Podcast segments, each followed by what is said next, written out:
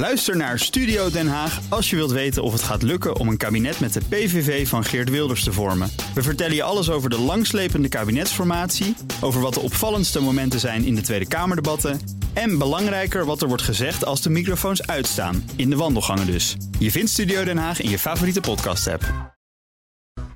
BNR Beter wordt mede mogelijk gemaakt door Novo Nordisk. BNR Nieuwsradio. BNR Beter. Hanke Pijpers. Plantaardige vleesvervangers, zeewier, algen, je kunt het zo gek niet bedenken, of het ligt in de schappen van de supermarkt. De overheid stuurt aan op een duurzamer, maar vooral ook gezonder voedselsysteem met minder vlees. Veeteelt zorgt voor een enorme milieubelasting. We eten nu te veel vlees en dat moet veranderen. Hoezo en hoe doen we dat? Welkom bij BNR Beter, het programma voor mensen die werken aan gezondheid. Ik ga hierover praten met mijn gasten Pablo Moleman, oprichter van Viva Las Vegas en mede-organisatie van Veggie World. Atze Jan van der Goot, hoogleraar aan de Universiteit van Wageningen. En Peter Klossen, gepromoveerd op smaakstijlen, oprichter van de Academie voor Gastronomie en lector aan de Hotelschool van Maastricht. Welkom. Nederlanders moeten minder vlees eten, zegt het Rijksinstituut voor Volksgezondheid en Milieu. Dat is niet alleen beter voor onze gezondheid, maar ook gewoon nodig om het broeikaseffect tegen te gaan. Ja, dat wisten we al, maar het RIVM vindt dat dus nu ook. Meneer Van der Goot, u bent onderzoeker aan de Universiteit van Wageningen. U werkt aan onderzoek naar duurzame vleesvervangers, gemaakt van plantaardige ingrediënten, zoals de Teeboon met 2 O's. U doet dat in samenwerking met de vegetarische slager en sinds januari ook met Unilever en Mijn. En dat is een bedrijf dat kippenslachterijen maakt. U bent hier al 20 jaar mee bezig, toen milieubelasting nog niet zoveel aandacht kreeg. Wat was de aanleiding tot dit onderzoek ooit? Het onderzoek is begonnen door technologie te ontwikkelen, zodat wij processen die in gecompliceerde apparatuur, zoals extrusie, beter te begrijpen. Dat heeft een simpel apparaat opgeleverd. En 10 jaar geleden hebben we ontdekt dat we met dat apparaat hele mooie vezeltjes konden maken. Eerst van zuiveleiwit en later van planteneiwit. Het is eigenlijk een toevallige ontdekking geweest van een technologie die gericht was op beter begrijpen van bepaalde processen. Ja, en meneer Moleman, u bent oprichter van Viva Las Vegas, een organisatie die alle dierlijke producten wil vervangen. Vertel, wat is het doel van uw organisatie? Vlees helemaal van het menu af? Nou, wij zijn blij met iedere reductie van het gebruik van dierlijke producten, zoals melk, vlees, kaas en eieren. Omdat er immense voordelen aan zitten, zowel voor het dierenwelzijn als voor de gezondheid van mensen en voor het milieu. En we zien de ontwikkelingen in de markt en in de technologie zo hard gaan, dat wij niet uitsluiten dat er een moment zal komen dat er helemaal geen dierlijke producten meer worden gebruikt. En ja, dat is ook iets waar wij naar streven, omdat daar de voordelen voor zowel dier, mens als planeet ook optimaal zijn. Ja, we weten dat een goed doordacht, voedzaam en plantaardig dieet het risico op obesitas, op hartziekten en diabetes verkleint. Maar veel mensen vragen zich toch af of dat verstandig is. Kortom, hoe onvervangbaar, of vervangbaar moet ik eigenlijk zeggen, is vlees? Nou, vlees is in principe volledig vervangbaar. Het Voedingscentrum geeft dat ook aan. Het is prima mogelijk om een gezond dieet te volgen waar vlees geen rol in speelt. En wat je ziet is dat in termen van smaak die vervangbaarheid ook aan het toenemen is. Het hele concept van vlees wordt op dit moment eigenlijk opnieuw uitgevonden. We staan eigenlijk aan het begin van een transitie, waar we gewend zijn eigenlijk altijd om vlees uit dierlijke bronnen te maken. En wat we zien gebeuren is eigenlijk dat er nu nieuwe vleessoorten ontstaan die op basis van planten worden gemaakt. Ja, maar we moeten wel wat compenseren, geloof ik, hè? Iets bij eten, toch? Nou, dat is niet per se nodig. Het is voor iedereen belangrijk om een gebalanceerd dieet te volgen. Zeker, maar ik dacht dat als je vlees laat vallen, dat je er dan vooral moet denken dat je voldoende B12 binnenkrijgt. Dus dan moet je noten en groenten. Ja, daar kan ik iets over zeggen. Ja. Wij eten in Nederland, de gemiddelde Nederlander, zoveel vlees dat halveren van de vleesconsumptie kan zonder enige supplement van vitamine B12 of eten. Ja, en B12 wordt ook toegevoegd aan plantaardige melken en plantaardige vleesvervangers. Het wordt trouwens ook toegevoegd aan veevoer. Dus we zijn eigenlijk al gewend om B12 in een toegevoegde vorm te consumeren. Ja, ja. En er is mijn inziens ook helemaal niets mis mee. Nee, hoewel heel veel soja zit erin, hè? Ik heb wel eens gehoord dat er te veel soja in zit. Al die mensen die nog aan sojamelkproducten beginnen, dat die dat beter kunnen laten. Maar wist u dat driekwart van de soja wordt geconsumeerd door kippen, koeien en varkens? Het overgrote deel van de soja. En de gemiddelde vleeseter die consumeert indirect veel meer soja dan dat een vegetariër of veganist doet. Dat is voor sommige mensen ook, of veel mensen misschien wel een bezwaar zelfs. Maar goed, meneer Klossen, u wordt de smaakprofessor genoemd. U bent gepromoveerd aan de Universiteit van Maastricht op smaak. U bent lector gastronomie aan de hotelmanagementschool in Maastricht. En u bent eigenaar van sterrenrestaurant De Echoput. Ja. Dat wil zeggen, uw zoon staat nu Mijn zoon die leidt De Echoput. Heb ik de tijd om allerlei andere dingen ook te doen. Ja, fantastisch. Want ik wou al zeggen, een beetje ongerust, heeft u daar nog voldoende tijd voor? Maar u zo merkt dat. Ja. Merkt u dat er in het restaurant minder vlees wordt gegeten? Kijk, wat er gegeten wordt in een restaurant bepalen we grotendeels zelf. Wij bestellen de menus samen. Zo is dat. En wij bepalen de menus. En de gasten mogen natuurlijk met plezier van de kaart kiezen. Mm-hmm. En dan zal opvallen dat als je kijkt naar onze menus, dat er altijd wel een vegetarisch gerecht in zit. Onze amuses zijn bijna altijd vegetarisch. En dat zijn hele bewuste keuzes. Ja, maar springt u erop in, op de trend? Staan er al vleesvervangers op het menu? Of iets wat u zo aanprijst? Of kleinere porties vlees, zoals bij notabene van der Valk? Nou ja, ik denk dat elk restaurant elk goed restaurant is met zijn gasten bezig. En dat betekent dat smaak voorop staat. En dat betekent dat lekker heel belangrijk is. En dat betekent ook dat je in een restaurant natuurlijk voor zorgt dat je gasten heel tevreden naar huis gaan. Ja. Daar past best minder vlees bij. En dat doen we ook. Maar wat ik graag naar voren wil brengen, dat is, ik heb al een paar keer de heren horen zeggen over vlees en vlees vervangen en toevoegen en allerlei dingen. En we zijn in staat om. Ja, dat geloof ik allemaal wel. Maar wat wel eens goed is om te zeggen, is natuurlijk, de Echoput is van oudsher een wildrestaurant. We zijn heel erg van de school van, laat het maar van de natuur komen. Ja. En ik ben zeker ervan overtuigd dat in de vleesindustrie hele slechte dingen aan de hand zijn. En dat we dus heel goed moeten kijken naar vlees. Maar dan praat je, punt 1, denk ik heel snel over rundvlees. Ja. En je praat over de verkeerde kant van rundvlees. Er is ook heel goed rundvlees. Hè? Mm. Dus er is een hele goede kwaliteit. Dus ik denk dat we veel meer een discussie moeten hebben, een gesprek moeten hebben over het andere of andere voedselsystemen, dan per se het blamen en shamen wat heel veel in voeding gebeurt. Ja. Maar dus, ik begrijp dat u nog geen gebruik maakt van wat nu al in de supermarkt ligt, de vleesvervangers, zoals ze dan te boek staan. De kartonnen gehaktballen bedoel ik dan. Nou, het klinkt ontzettend aantrekkelijk om een restaurant op de kaart te zetten. Ik ben ook enigszins bevooroordeeld. Ik denk ook dat het idee van kartonnen gehaktballen al enigszins achterhaald aan het raken is. Ja, goed zo, zet hem op. Ik noem even als voorbeeld de vegetarische slager. Die maakt gehaktballen, die prijzen winnen in gehaktballen testen. Ik geloof dat Atze Jan daar ook een rol in heeft gespeeld, dat weet ik niet zeker. Maar dit zijn producten die qua smaak en textuur eigenlijk al niet meer te onderscheiden zijn van het ouderwetse vlees. Maar waarom zouden we dat nou... Het is wel interessant dat je punt 1 het vlees noemt. Hè? Straks zei je ook al van, we kunnen vlees uit plantaardige bron halen. Ja.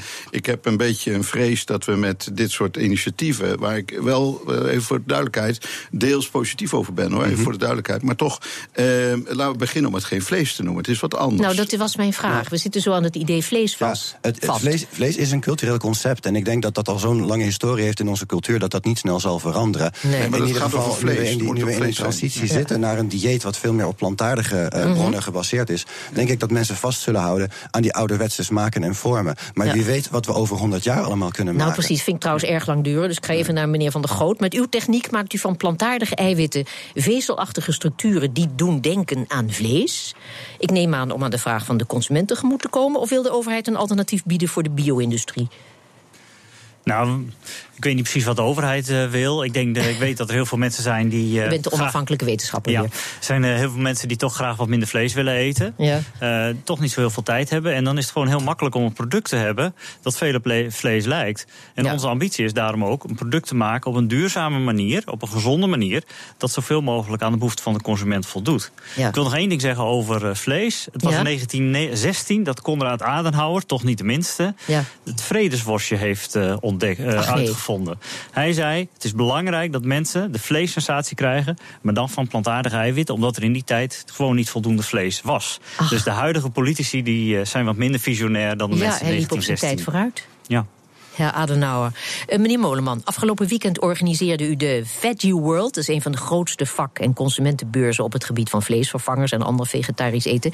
Wat voor publiek komt daarop af? Zijn het vooral consumenten of zijn het ook juist horecaondernemers? Nou, het leuke is dat we eigenlijk zien dat elk jaar dat wij deze beurs en dat we ook vegetarische festivals organiseren, dat de interesse groeit. Zowel vanuit de voedingssector als vanuit de consumenten. En dat het draagvlak en de interesse ook steeds breder wordt. We hebben op de beurs die wij afgelopen weekend organiseerde, identificeerde 1 op de 3 bezoekers zichzelf niet als vegetariër. Maar ze waren desalniettemin zeer geïnteresseerd in de producten die hier te krijgen waren. En dat komt eigenlijk omdat het onderscheid tussen vegetarische menus en niet-vegetarische menus is aan het wegvallen. Mensen denken niet bij een vegetarisch menu aan iets voor vegetariërs. Ja. Maar gewoon als een lekkere, verantwoorde optie voor iedereen. Ja, heel goed. Ziet u aan de opkomst, niettemin, dat het aantal vegetariërs, ik blijf ze toch zo even noemen, dat die flink gegroeid is in de afgelopen jaren? Ja, zeker. We zien enorme groei. En we zien ook sterke groei zelfs bij veganistische consumenten. Ja. Meneer Klossen, je bent wat je eet. Dat is een uitspraak van u. Mm-hmm. Voor mijn gevoel klopt dat. Niet alleen voor mij, maar ik ben het helemaal eens met die uitspraak. Ja, nou, maar toch even, verklaar u nader. Nou, kijk, ons lichaam wordt natuurlijk gebouwd door alles wat we eten. Mm-hmm. Dus het is heel belangrijk dat wat we eten de bronnen, goede voedingsbronnen heeft. Dus we moeten het heel letterlijk nemen, deze uitspraak. We moeten het heel letterlijk nemen, ja. Super letterlijk. Dus nog veel letterlijker dan je bewust bent. En ik denk ook dus dat de opkomst die natuurlijk heel duidelijk in de maatschappij is, die ook in een restaurant reflecteert, namelijk de zorgzame burger die nadenkt over wat eet ik eigenlijk en zich daar echt serieuze vragen bij stelt. Dat is waar we het over hebben. Ja, en want u bent een voorstander van personalized foods. Nou, ik denk dat als je kijkt naar voeding en gezondheid, dat we heel erg gewend zijn geraakt aan een soort one-size-fits-all benadering. Mm. Dus dat er maar één soort visie zou zijn, dit is goed voor jou en dan voor iedereen. Ja, u bent geen voorstander van de schijf van 5, heb ik begrepen, hè? Hoewel die nog niet zo lang geleden is aangepast. Nou, ik denk niet, dat is te streng. Ik bedoel, de schijf van 5 is een middel om aan een breed publiek te communiceren wat de goede voedingspatronen zijn. Mm-hmm. En als zodanig is natuurlijk niks mis met de schijf van 5. Wat het probleem is, dat mensen de dingen lekker moeten vinden. En als je alleen maar zegt, dit is goed en dat moet je eten en dit is voor het milieu en enzovoort. En we koppelen het niet aan de drie belangrijke thema's. En de drie belangrijke thema's zijn het gewenste eten, laten we zeggen beter voor het milieu, gezonder of noem maar wat, moet even lekker zijn, even betaalbaar en even gemakkelijk als het eten wat men nu gewend is. Ja, want dat is makkelijk betaalbaar en lekker. Ja, maar ik dacht ook dat u dacht vanuit de verantwoordelijkheid van de consument zelf, dat je bijvoorbeeld ook met wearables kunt zien dat je glucose te laag is, dat je daar dus rekening mee gaat houden in je voeding. Ja, we hebben het ook over de toekomst. En in dat kader heb ik gezegd, het is in de toekomst veel beter mogelijk om de mens zelf, ieder individuele mens, te monitoren. Ja. In die monitor te zien dat jij als mens behoefte hebt aan bepaalde dingen, bijvoorbeeld een eiwit, bijvoorbeeld een bepaalde vitamine, bijvoorbeeld een bepaald mineraal of wat dan ook, en dat je dus vanuit je persoonlijke behoeftes veel meer naar voeding gaat kijken. Ja. En dat is wat minder die one-size-fits-all benadering, dat is veel meer de benadering van wat heb jij nu en vandaag nodig en welke voedingsbronnen kunnen jou helpen en welke voedingsbronnen kunnen jou voeden. Het lijkt me ook de manier om van het bordje AVG, aardappels, vlees en groenten af te komen. Vooral van de aardappels. Of bent u een voorstander van aardappels?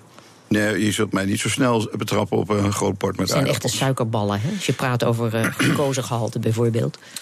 Ja, nou ja, goed. Kijk, als je voedingstechnisch kijkt, dan kijk je natuurlijk naar eiwitten, koolhydraten, vetten en water. En dan bevat aardappelen enorm veel koolhydraten. Dus en alle koolhydraten zijn suikers. Dus, precies, ja. Dus, heb ik het maar weer eens gehoord uit een onbevoordeeld iemand. Maar met die wearables, om het daar nog even te hebben, dan kun je ook je calorieën mee tellen. Vindt u dat belangrijk? Ik vind dat wij, als we het over voeding en gezondheid hebben, dat we een keer moeten ophouden met die eindeloze calorieën. Ik bedoel, calorieën tellen suggereert dat als je maar 2500 calorieën als man dan neemt, als vrouw 2000, dat je dan in leven blijft. Ja. Dan zeg je in feite, drink maar 3 liter flessen cola en de rest maakt niet uit, want dat geeft je 2500 calorieën. Soort calorieën maakt heel veel uit. Ja, ik denk dat we heel erg moeten kijken naar de kwaliteit van onze voeding en waar we onze calorieën vandaan halen en niet per se naar de calorieën als een telsommetje. En dan vooral langzame calorieën. Ja. Meneer Van der Goot, hoe kan deze nieuwe richting in de voedselindustrie obesitas tegengaan? Zou het helpen als de overheid zou ingrijpen, bijvoorbeeld door ongezond voedsel duurder te maken en gezond voedsel goedkoper? Of moet er gewoon een betere voorlichting komen door middel van duidelijke etiketten en keurmerken? Ja, dat is niet helemaal mijn onderzoek, maar het is wel een belangrijk onderdeel in het onderzoek wat wij doen. Mm-hmm. Wat wij nu, wat de industrie heeft gemaakt, zijn veel producten van hooggeraffineerde ingrediënten. Waar wij ons onderzoek naar doen, is te kijken van kunnen we die ingrediënten niet minder gaan raffineren. Bijvoorbeeld een verdikkingsmiddel, nu aardappelzetmeel, lege calorieën. Wat als we een minder gefractioneerde aardappel nemen? Er zitten toch wel goede dingen in, maar toch wat vezels in zitten. Ja. Wat er dan gebeurt is dat het calorieënniveau gaat naar beneden en de gezondere componenten blijven erbij. Dus wat wij heel erg geloven is dat wij meer gebruik moeten maken van de goede karakteristieken die in de gewassen zitten, die wij gebruiken voor ons om het eten te maken. En daar richten wij ook ons onderzoek op. Geen vlees meer op het menu, gaat het er echt van komen? En hoe zal dat eruit zien? Maar vooral, hoe zal dat smaken? Hoort u zo meteen meer over, na de reclame. BNR Nieuwsradio. BNR Beter. We gaan minder vlees eten in de toekomst. We moeten wel. De benadering van de overheid om voeding voor de consument te standaardiseren volgens de welbekende schijf van 5. Iedere dag aardappel, vlees en groente is niet meer van nu. Dat we te veel vlees eten is wel duidelijk. Hoe ziet ons menu eruit over 20 jaar? Daarover praat ik verder met mijn gasten. Pablo Moleman, oprichter van Viva Las Vegas en mede-organisator van Veggie World. Atze Jan van der Goot, hoogleraar aan de Universiteit van Wageningen. En Peter Klossen, gepromoveerd op smaak, oprichter van de Academie voor Gastronomie, eigenaar van sterrenrestaurant De Echoput en lector voor de Hotelschool in Maastricht. Meneer Van der Goot, de plantaardige biefstuk, ik mag het geen kweekvlees meer noemen. Waarom trouwens niet? Kweekvlees is een totaal andere technologie. Waar wij gebruik van maken is van plantenmaterialen die we heel mild bewerken. Zodat, die vezelstructuur zodat we die vezelstructuur krijgen. Dat is de meest duurzame manier om een vleesalternatief te maken. Ja, maar hoe noemt u het dan? Hoe spreekt u het aan? Wij noemen het nu nog steeds het plantaardige biefstuk. De plantaardige biefstuk, ja, goed. Maar hoe gezond is die plantaardige biefstuk? Want de textuur van vlees, van dierlijk vlees, roep ik dan maar even, weet u wel aardig te benaderen, heb ik begrepen. Maar de smaak is nog een probleem. Ja. Lijkt me niet onbelangrijk. Het RIVM raadt volgens de nieuwe richtlijn het eten van bewerkt vlees af vanwege de ongezonde toevoegingen en de ongezonde hoeveelheid zout. Ik vraag mij af hoe u dat op gaat lossen. Ja, twee aspecten. Wat minder vlees eten en dat vervangen door een product met een samenstelling zoals de plantaardig biefstuk zal waarschijnlijk gezondheidswinst opleveren. Het is beter om wat meer plantaardig eiwit te eten, maar ook de voedingsvezels die meekomen. De smaak is inderdaad een probleem. Mensen zijn niet zo gewend aan de smaak. Die hoort de basissmaak van de vleesvervanger. Daarom moeten we er veel smaakstoffen op doen om de smaak wat te maskeren. Daarom is het ook wat zout. In ons onderzoek richten we ons ook op om te begrijpen waarom er zoveel flavormoleculen nodig zijn. Ja. En we hopen daarmee oplossingen te vinden, zodat we met minder zout, minder flavor, minder smaakstoffen toe kunnen om een prettig product te maken. En dat is een trend die je bij veel producenten van nieuwe plantaardige vleesproducten ziet terugkeren. Dat ze de zoutgehalte omlaag willen brengen. Ja. Maar we zijn toch wel raar bezig. Sorry hoor, maar bedoel, ik hou van techniek. Ik hou van duwen in de dingen. Ik hou van innovatie. We zijn toch een beetje raar bezig als we zo aan het processen zijn. En dan is smaak een probleem. Dan gaan we dat maskeren met ongelooflijk veel smaakstoffen, vaak synthetische. Waar zijn we mee bezig? Ons echte probleem is, punt 1, een voedselsysteem wat niet klopt. Punt 2, dat we inderdaad te veel rundvlees uit die hele grote feedlots, meestal in Amerika, eten. Dus we hebben eigenlijk daar een probleem. En ons echte antwoord is gewoon meer echte groenten eten en vlees zien als een bijzondere delicatesse. Maar dan moet het heel mooi vlees zijn, wat uit goed gehouden van goed gehouden dieren komt. En vlees, sorry hoor, maar is van levende dieren. Dus een vegetarische biefstuk of wat dan ook. Het bestaat gewoon niet. We maken hiermee. Ik vrees dat we een soort fout maken die we met margarine gedaan hebben. Dat was ook op een gegeven moment voor het grote publiek. Met dat boter. En dat is geen boter. En zo is ook alles wat we maken en hoe lekker het ook eventueel zou kunnen zijn. We moeten oppassen om het vlees te doen, maar dat is het gewoon niet. En ik vind het een beetje raar denken. Het blijft natuurlijk een feit dat voor de productie van vlees dieren gedood moeten worden. En daar heb ik ook helemaal geen probleem mee. Nou, dat is iets wat mensen tot nu toe hebben geaccepteerd, maar waar de maatschappij wel steeds meer moeite mee krijgt. En als er dan producten komen die nadelen niet hebben, waarvoor geen dieren meer gedood hoeven worden, maar die op alle andere vlakken identiek of zelfs beter zijn.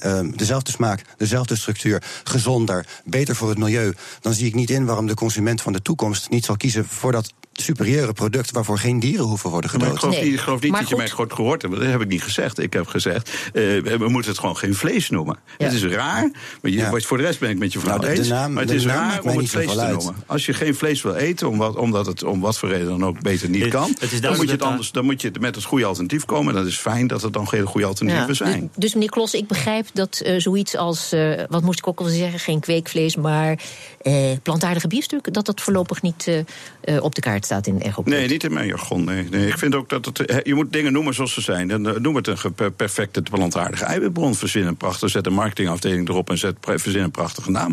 Maar probeer niet vlees als vlees te verkopen. Je hebt gelijk, het is een prachtig cultuurproduct. Hoort in onze maatschappij. Ik zou zeggen, maar het kan veel beter. Ja. Vlees zelf, hè? Maar dan blijft vlees vlees. Alleen we krijgen veel beter vlees en we eten er veel minder van. Nou, het is duidelijk dat ik het er niet mee eens ben. Er zijn een paar redenen waarom ik het er niet mee eens ben. Vlees is zeg maar de eiwitbron op het bord. En in de ideale wereld gaan mensen inderdaad creatief een alternatief voor vlees binden. Bijvoorbeeld door meer bonen en linzen te eten. Ja. De praktijk is dat mensen groot vleesverlangen hebben. Vlees minderen erg moeilijk vinden. En dat kun je het beste vervangen door een product dat veel op vlees lijkt. Ja. En wat we wellicht in de toekomst gaan zien is dat vlees niet meer noodzakelijkerwijs van een dier hoeft te komen, maar ook van planten kan komen. Ja, plantaardig vlees. Dus toch uitgangspunt vlees. Ja, want HelloFresh, meneer Kloss, ik ben het erg met u eens hoor, maar HelloFresh heeft een klein onderzoek laten doen waaruit blijkt dat mensen vlees eigenlijk niet willen missen. Nederlanders zijn echte carnivoren. Dus ja, hoe gaat u uw gasten gelukkig maken? Nou, dat heeft u al verteld. En ik denk dat dat heel kansrijk is. Maar dan eventjes aan u wel, aan welke smaak of smaakcombinaties moeten we denken? Moeten we het associëren met bestaande dingen die we kennen? Vis of specifieke kruiden zoals dille en basilicum? Of streeft u ook naar volstrekt nieuwe smaken of smaakcombinaties? Is het nog onbenoembaar?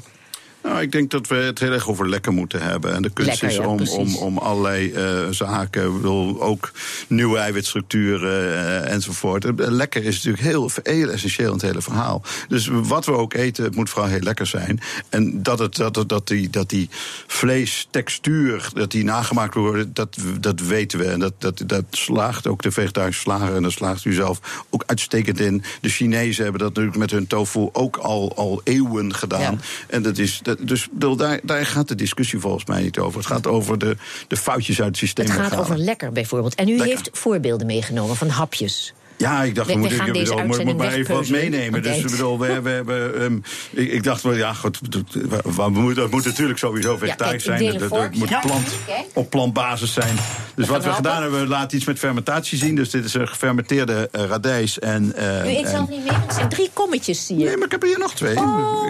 Ik heb er nog geen over. Oh nee, dat zag ik niet eens zeg. Ja, nee. Wat is dit bijvoorbeeld? Radijs, komkommer en quinoa. Quinoa is gekiemd. En de radijs en de komkommer zijn beide gefermenteerd. En ik heb er nog een chipje bij. En dat chipje is van ansjovis. En dat zou een mogelijkheid zijn om bijvoorbeeld dat je het hartige en de umami-effect ook wil hebben. En dit is dus een mogelijkheid om de hartigheid zonder zout in te brengen. Ja. Dus dat zijn volgens mij... Het is wel een heel zout chipje, maar dat is dan ook maar een kleine smaakmaker. Ja, maar het is niet echt zout. Het is dus de rijkdom van de gefermenteerde ansjovis die je hier proeft. Dus het is veel meer ansjovis. De ansjovis is natuurlijk sowieso een zout wat in vroege tijden ook veel gebruikt wordt dan... Jullie hebben nog geen chipje bij. Leuker dan NaCl, zou ik zeggen. Wow. Als je dus over de toekomst gaat, mag het voor mij... Ik eet geen vis. Oh, je eet geen vis? Oké. Ja. Maar als we door de toekomst gaan, dan mag het voor mij best. En daar zal het ook zeker op neerkomen dat we veel meer planten zullen eten dan vlees. Ik denk dat vlees nooit helemaal zal verdwijnen. En ik sta ook open voor al die andere alternatieven. Ja. Als ze maar inderdaad heel lekker en heel waardevol voor het systeem zijn. Ik vind dit heel lekker. Meneer Moleman? Vindt u het ook lekker? Ja, ik vind het heerlijk. Ja.